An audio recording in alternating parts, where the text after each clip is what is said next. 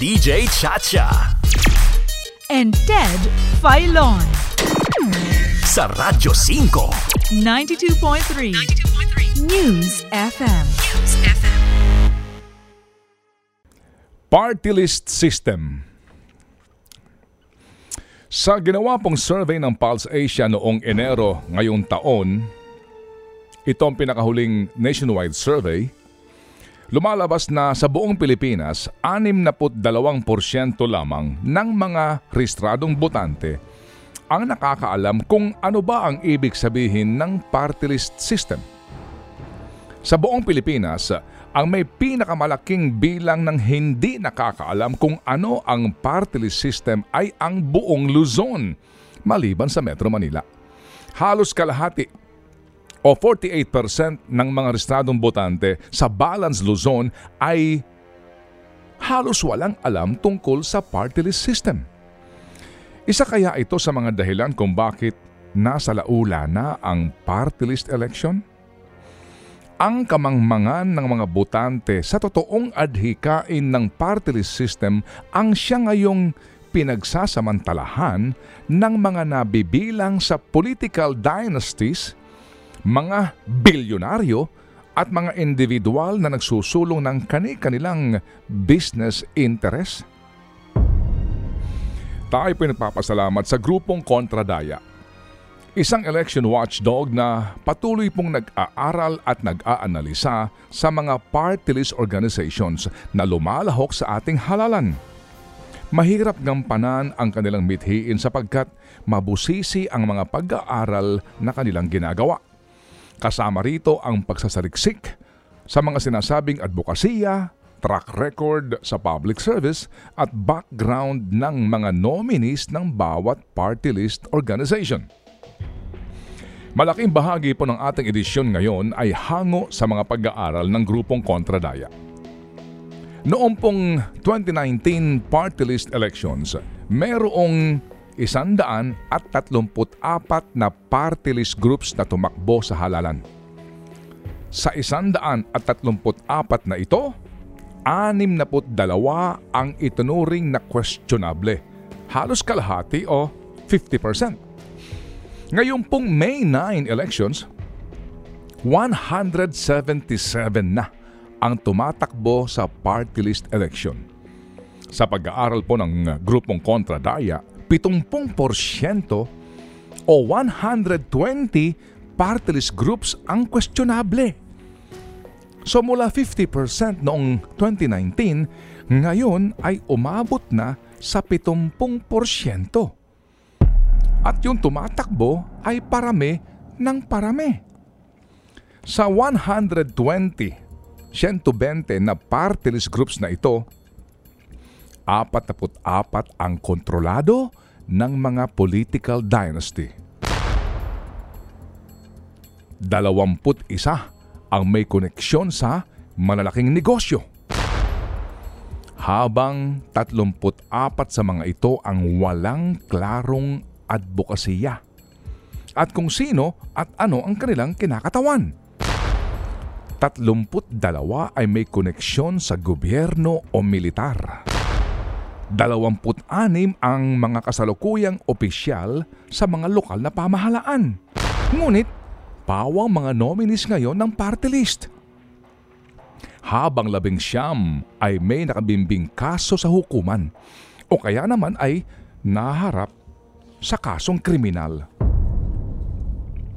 Sa ilalim po ng anim na kategorya na inilatag ng kontradaya at ang mga ito ay koneksyon sa political dynasties, koneksyon sa malalaking negosyo, hindi klarong advokasya at kung sino ang kinakatawan, government or military connections, incumbent local official as party list nominees.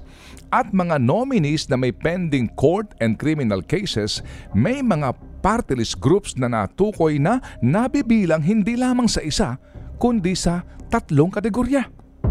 Halimbawa, ang isang party list na ang kasalukuyang pong kinatawan at siya ring first nominee ay pamangkin ng isang incumbent din na party list representative. Pero ang iba o iba ang party list group na kanyang binuo at kinakatawan. At ang second nominee ng party list group ng pamangkin ay isang malaking kontratista na iniimbestigahan umano ng dahil sa umano'y pagkakasangkot sa maanumalyang kontrata. Ito rin po yung binabanggit ko kanina na merong isang bilyonaryo na kumatawan sa party list at yung bilyonaryong yon ay nakaupo ng tatlong term. Ang sumunod sa kanya ay ang kanyang kapatid na lalaki. Yung party list nitong isa, anak ko ng bilyonaryo, ibang party list group. So ngayon lumalabas na may isang bilyonaryo na nagtayo pa ng isa pang party list para sa kanyang anak. so tiyo niya ngayon ang nakaupo doon sa party list na kinakatawan ng bilyonaryo. Nagtayo pa ng party list para ho naman sa kanyang anak. Hindi naman po lingid sa ating kaalaman na noong pa man ay meron na pong mga party list representatives na ang mga asawa at kamag-anak ay mga kongresista na kumakatawan na sa mga distrito. Lantaran po naman na ang ginagawang klarong-klarong pambababoy sa busilak na adhikain ng party list system. Maging ang Pangulong Duterte ay nagsabi kahapon na ang party list system ay sukdulan ng inaabuso ng mga mayayaman at maging ng mga politiko. Ang ibang mayayaman ika niya ay bumibili ng party list organization para lamang makaupo sa Kongreso. Sobra na po ang kawalangyaan sa party list system. Party list system na hango sa probisyon ng ating saligang batas saligang batas na nagsasabi na maliban sa mga inihahalal sa bawat distrito ay dapat ding magkaroon ng mga inihahalal na representasyon na siyang kakatawan sa mga tinaguriang marginalized at underrepresented na sectors, organizations and parties. Marginalized, underrepresented, Salitang Ingles na nangangahulugan ng mga sektor o grupong hindi pinapansin at hindi pinakikinggan. Napakaganda ng prinsipyo at adhikain, subalit maging ang kataas-taasang hukuman ay naging parte ng pagbabaluktot sa prinsipyong ito. Maging ang Commission on Elections na sana nga'y siyang tatayo bilang gatekeeper o unang tagapagbantay sa pintuan ng party system ay mistulang kasapakat na ng mga nagsasamantala. Bakit lalong dumami ang mga nakalusot na questionabling party groups? Habang ang grupo ng mga nurses na Nurses United ay hindi nila pinagbigyan dahil daw sa may duda ang COMELEC kung totoo bang mga registered nurses ang mga miyembro at opisyalis ng grupo.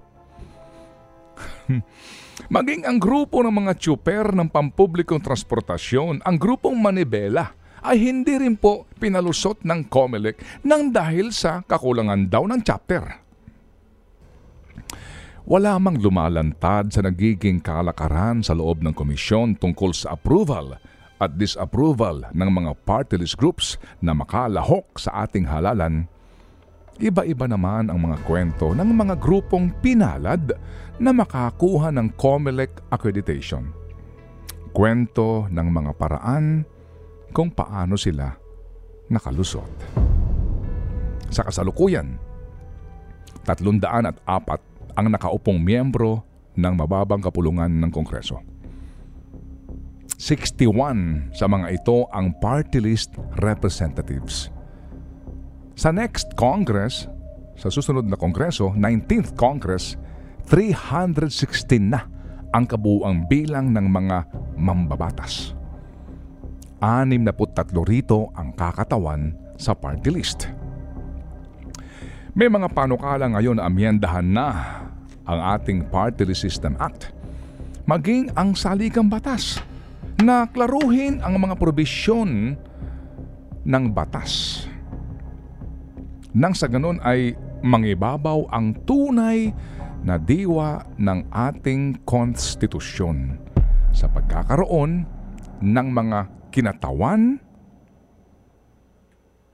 ng mga sektor na laging napag-iiwanan at naisasantabi. Aasahan natin ang Kongreso na tutuwid sa binaluktot na sistema? Kongreso na tatama sa mali? Mali na pinakikinabangan ng marami sa kanila. Mga kababayan ko, pag-isipan nyo. Think about it. Ted Filon at DJ Chacha. Ngayon, nasa Radyo 5, 92.3 News FM. Monday to Friday, 6 to 10 a.m.